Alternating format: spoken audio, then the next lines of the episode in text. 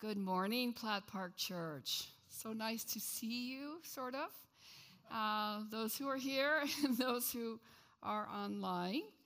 I hope that you had a great Thanksgiving. We certainly did. It was small, just four of us, but we I made enough food for an army. I mean, it really doesn't matter how many people you have, you just end up making all these dishes and then there's just a tremendous amount of food. But it was good. It was good. I made it all. It was delicious. So well, today I kind of feel like Kendall Hinton. Huh? Any of you know who he is? Anybody? Anybody? Ah, Rich does. He is the new quarterback for the Broncos. Yeah. Right? The guy is the wide receiver stepping in in the quarterback's shoes. And that's kind of me today. So I hope that I can do, I hope, uh, we'll see how he does. I'm fascinated. I'm going to definitely watch it. So. All right, well, so today is the first day of Advent, and this is a period of time dedicated to preparing spiritually for the birth of Jesus. So I'm going to walk us through a part of that story today. And for that, let's turn to the Gospel of Luke, beginning in chapter 1. If you'd like to grab your Bibles, that's fine. Luke begins his birth narrative with this really fascinating story about a couple, Zachariah and Elizabeth. Now, Zachariah was a godly man, and he was dedicated to his role as a priest. He and his wife, Elizabeth, were both descendants of Aaron. Aaron is the brother, was the brother of Moses. So he was called into the priesthood by birth. Zachariah and Elizabeth lived in the Judean hillside, and there he served the local community as a priest. They had a very good life, but they had no children. They wanted children. They had prayed for children, but they had no kids. It would be a miracle for them to have children at this point because Elizabeth was well beyond childbearing years. Well, thousands of priests lived in Israel, and they served their local community like Zechariah, but they also served at the temple in Jerusalem. This was a vast complex, and each day it took about 300 priests as volunteers to come and do all the work that was required at the temple. The work uh, included things like performing animal sacrifices, and cleaning up after the animal sacrifices, managing all the burnt offerings, keeping all the lamps filled with oil and lit, and refreshing uh, the burning incense throughout the complex. This is basically all the duties that you took on if you were running a vast temple. And the priests would come to Jerusalem to serve in a two week rotation. Well, in about 6 BC or so, Elizabeth and Zechariah traveled to Jerusalem for Zechariah to fulfill his two week tour of duty. Each day, Zechariah would get up and he would take a ritual bath and for cleansing. And then he would get dressed in his simple priestly garb. And all the priests wore the same thing. They wore white pants white linen pants a white linen tunic a rope belt wrapped around their waist and a hat. And after getting dressed, Zechariah would make his way to the temple, to one of the larger rooms in the temple complex called the Chamber of Hewn Stone. And this is where all the priests would gather in the morning. And during that morning meeting, they would draw lots for their assignment for that day's duty. So at dawn, a spotless lamb was killed, and a portion of it was burned for the morning offering, and then they would say prayers. Well, one very special morning, Zechariah drew the lot to replenish the incense that burned uh, on the altar in the holy place. Now, drawing this lot was literally like winning the temple lottery. Very few priests were allowed to enter this holy space. It was inside the temple proper, next to the Holy of Holies, the very place where God resided. This was as close as any priest ever got to the Holy of Holies because only one priest was allowed in the Holy of Holies, and that was once a year on the Day of Atonement. Well, Zechariah that morning, he collected the incense that he needed for his chore, and he headed in to the holy place. Now, let me describe the holy place to you. You walked into a long and narrow room. It was 60 feet long and 30 feet wide, and it was three stories tall. The only illumination in this windowless room came from 12 lampstands that stood on each side of the room, each with seven candles. At the very back of the room was the altar of incense. It stood just in front of the veil that separated the holy place from the Holy of Holies. This was Zechariah's destination. Now, his task was simple enough. All he had to do was to take the incense, put it in the bowl, light it, say a prayer, and leave. This same task had been performed by hundreds of priests over the centuries that this had been done. But this day was unlike any other day. And Zechariah was not like any other priest. Now, while he was performing his duty, Zechariah realized that he was not alone. The angel Gabriel now stood on his right side in front of the altar. And here is what happened. When Zechariah saw him, he was startled and gripped with fear. But the angel said to him, Do not be afraid, Zechariah. Your prayer has been heard. Your wife Elizabeth will bear you a son, and you are to call him John.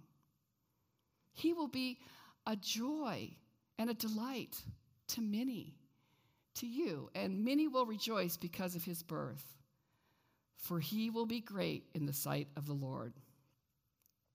Now, of course, Zechariah was afraid. Of course, he was gripped in fear. We see this in the Bible all the time. When angel, whenever an angel appears to somebody, they're startled and they're afraid. So I'm just going to stop our story for one minute to tell you a little bit about angels. After all, this is the season of angels, right? We see them all over the place, thousands of them everywhere in our Christmas decorations. So, angels are unique beings created by God, just as He created humans. And angels are separate and distinct from humans. They were created all at once angels do not reproduce. Tens of thousands of angels live in heaven where they serve God in various ways, but primarily as messengers and helpers of humankind.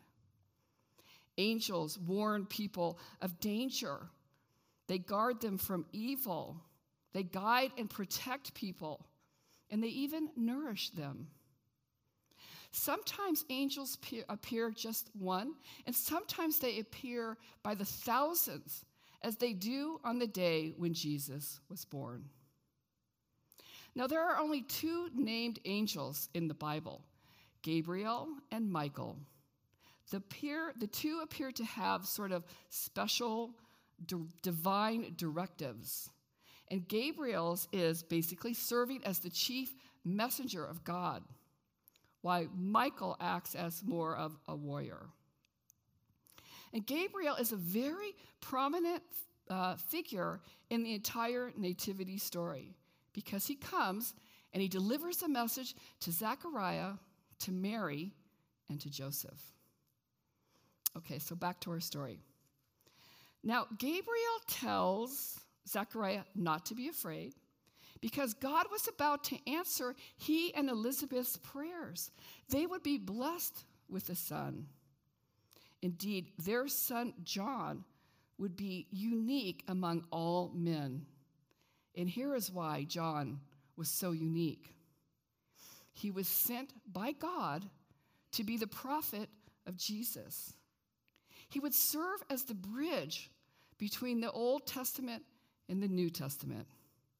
And he would bring the people back into relationship with God. But there is one other reason why John is unique among all people, and that is because he was filled with the Holy Spirit while he was still in his mother's womb. Now, this alone makes him unique among all people because we are filled with the Holy Spirit when we give our lives to Jesus Christ. From that moment on, we are filled with the Holy Spirit. But John was filled with the Holy Spirit while he was still in his mother's womb. Now, Zechariah was stunned by what he was hearing. And so he asked Gabriel the obvious question. He says, How can this be? I am an old man, and my wife Elizabeth, she's well along in years. Well, I love this portrayal of Zechariah uh, because even in the presence of Gabriel, God's messenger, he has doubts, right? He had prayed for this very thing to happen for years and years, and yet when his prayers were answered, he still had doubts. And isn't this just like all of us? We know that God is with us. We know that He is always working for our benefit. And yet, even when He answers our prayers, we still doubt. It's just so human, isn't it? So Gabriel replied to Zechariah, and here's what he said I am Gabriel. I stand in the presence of God, and I have been, I have been sent to speak to you and to tell you this good news. And now you will be silent and not able to speak until this day happens, because you did not believe my words, which will come true at their appointed time. So Gabriel makes it pretty apparent to Zechariah that he has this special status with God. He stands in the very presence of God. He delivers God's messages as requested by God. And he also has these unique powers that we learn about. He has the ability to render Zechariah mute. Now, I don't want you to miss something that's very important about this story, this part of the story. This takes place in the holy place, a place that is closest, the closest place on earth to where the presence of God resided the Holy of Holies.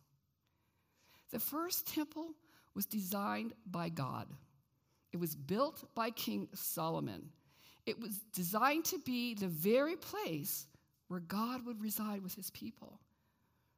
And now God's messenger Gabriel was sent to the temple to deliver an astonishing message. God chose to reveal this part of his plan of salvation to a priest in a place of supreme importance among the Jewish people. And we can take from this that God was including everyone in his plan of redemption, both Jews and Gentiles. Well, after Zachariah's encounter with Gabriel, he and Elizabeth went back home, and indeed, Elizabeth became pregnant with John, just as Gabriel had said and she kept her pregnancy a secret for five months. And during the sixth month of her pregnancy, she had a special visitor, her relative Mary. And Mary was there for a very special reason, which I will tell you about in a minute. Just six months after Zachariah's encounter with Gabriel, God sent him back out from heaven to earth to deliver another message this time to a young girl living in Nazareth. And here is Luke's story about that event. In the sixth month of Elizabeth's pregnancy, God sent the angel Gabriel to Nazareth, a town in Galilee, to a virgin, pledged to be married to a man named Joseph, a descendant of David.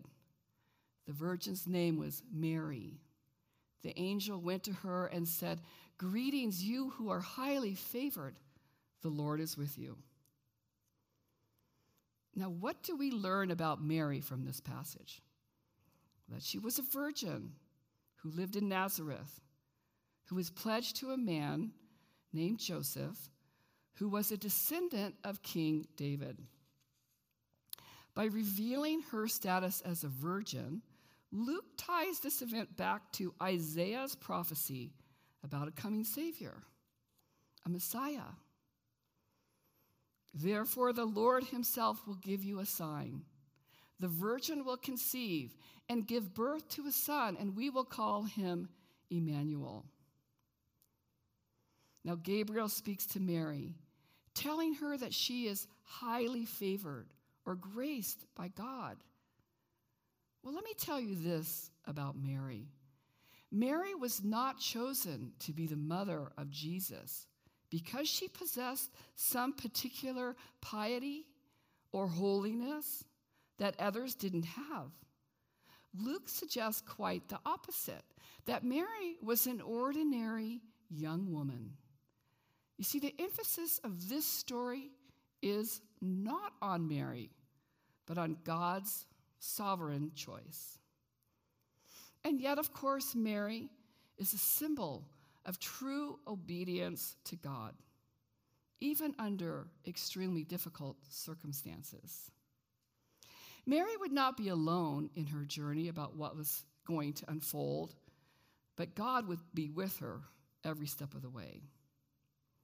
Gabriel then delivers his message to Mary, the message he came to deliver. He says this Mary was greatly troubled at his words and wondered what kind of greeting this might be. But the angel said to her, Do not be afraid, Mary. You have found favor with God. You will conceive and give birth to a son, and you are to call him Jesus. He will be great, and he will be called the Son of the Most High. The Lord God will give him the throne of his father David, and he will reign over Jacob's descendants forever. His kingdom will never end. How will this be? Mary asked the angel, since I am a virgin.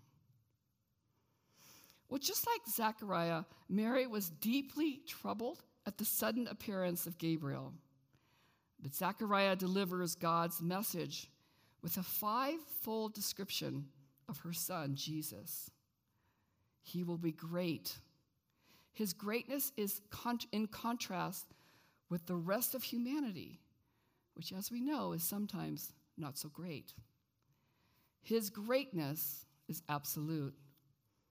Jesus will be called the Son of the Most High. And if you boil this all down, what it means is that Jesus is the Son of God. Jesus will sit on the throne of his ancestor, King David. God will give Jesus the, th- throne of King David in fulfillment of the Old Testament. Jesus will reign over the house of Jacob forever. Now, this clearly depicts Jesus as the long awaited Messiah. Thus, like David, Jesus is the king of Israel. Jesus' kingdom will never end. The kingdom of God is realized in the coming of Jesus, and it will be consummated at the second coming of Jesus, and it will continue forever. Well, after hearing all of this, Mary responded with a simple question how will this be, since I'm a virgin?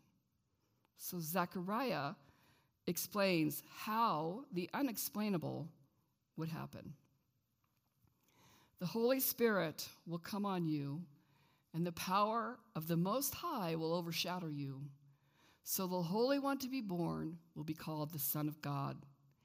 Even Elizabeth, your relative, is going to have a child in her old age, and she who was said to be unable to conceive is in her sixth month.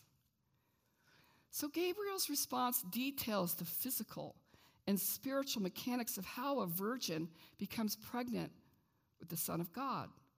The Holy Spirit, as the agent of conception, would come upon her and she would become pregnant with Jesus. Now compare this to John the Baptist. John was conceived naturally, and he was filled with the Holy Spirit while he was still in his mother's womb. Jesus, on the other hand, was conceived by the Holy Spirit. Thus, Jesus, from the moment of conception, was both fully man and fully God. So, Mary's demure response to Gabriel shows her submission to God's will. I am the Lord's servant, is what she says. Now, after her encounter with Gabriel, Mary was eager to visit her relative Elizabeth. No doubt, seeing Elizabeth would confirm to Mary what Gabriel had told her. And she does go and visit Elizabeth and Zechariah at their home in the Judean hillside. Well, we have come to the end of our story for today. But I highly encourage you to read the entire Nativity story in both Matthew and Luke's Gospels as a way to prepare your heart for the miracle that is the birth of Jesus. This story is so ingrained in our minds, and yet we tend to forget all these very little important details about this story. It really is an amazing story, isn't it? We have these two women, these two miraculous births one to a young woman who is a virgin. We have the appearance of God's messenger, Gabriel. We also have the pronouncement for Gabriel about what is going to happen. The Nativity story reveals to us the depth of God's involvement bringing Jesus to earth. Jesus was conceived by the Holy Spirit. He was born both fully God and fully man. When he was born, the entire heavens rejoiced. God sent Gabriel to communicate to Zechariah, Mary, and Joseph about what was going to happen. God protected the Holy Family after Jesus was born when their life was at risk. And all of these details and many more speak to how intricately God was involved in bringing his Son, our Savior, to earth. If this story is true, and I believe with my whole heart that it is true, ask yourself this question What does it mean to you?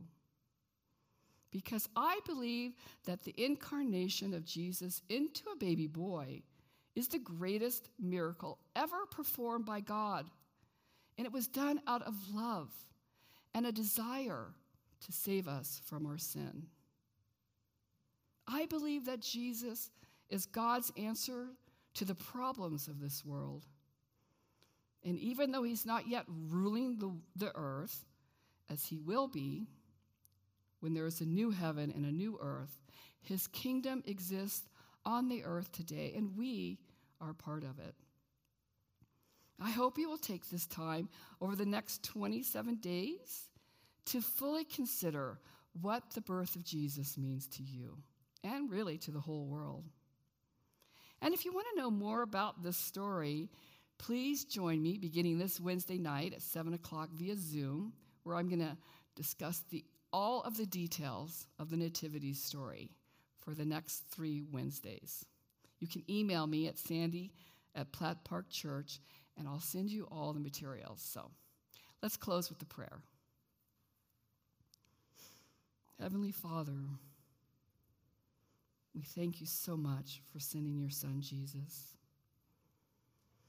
And we take this time over the next few weeks to consider what it means to us that you did that and to consider the story of his birth and what a miracle it was.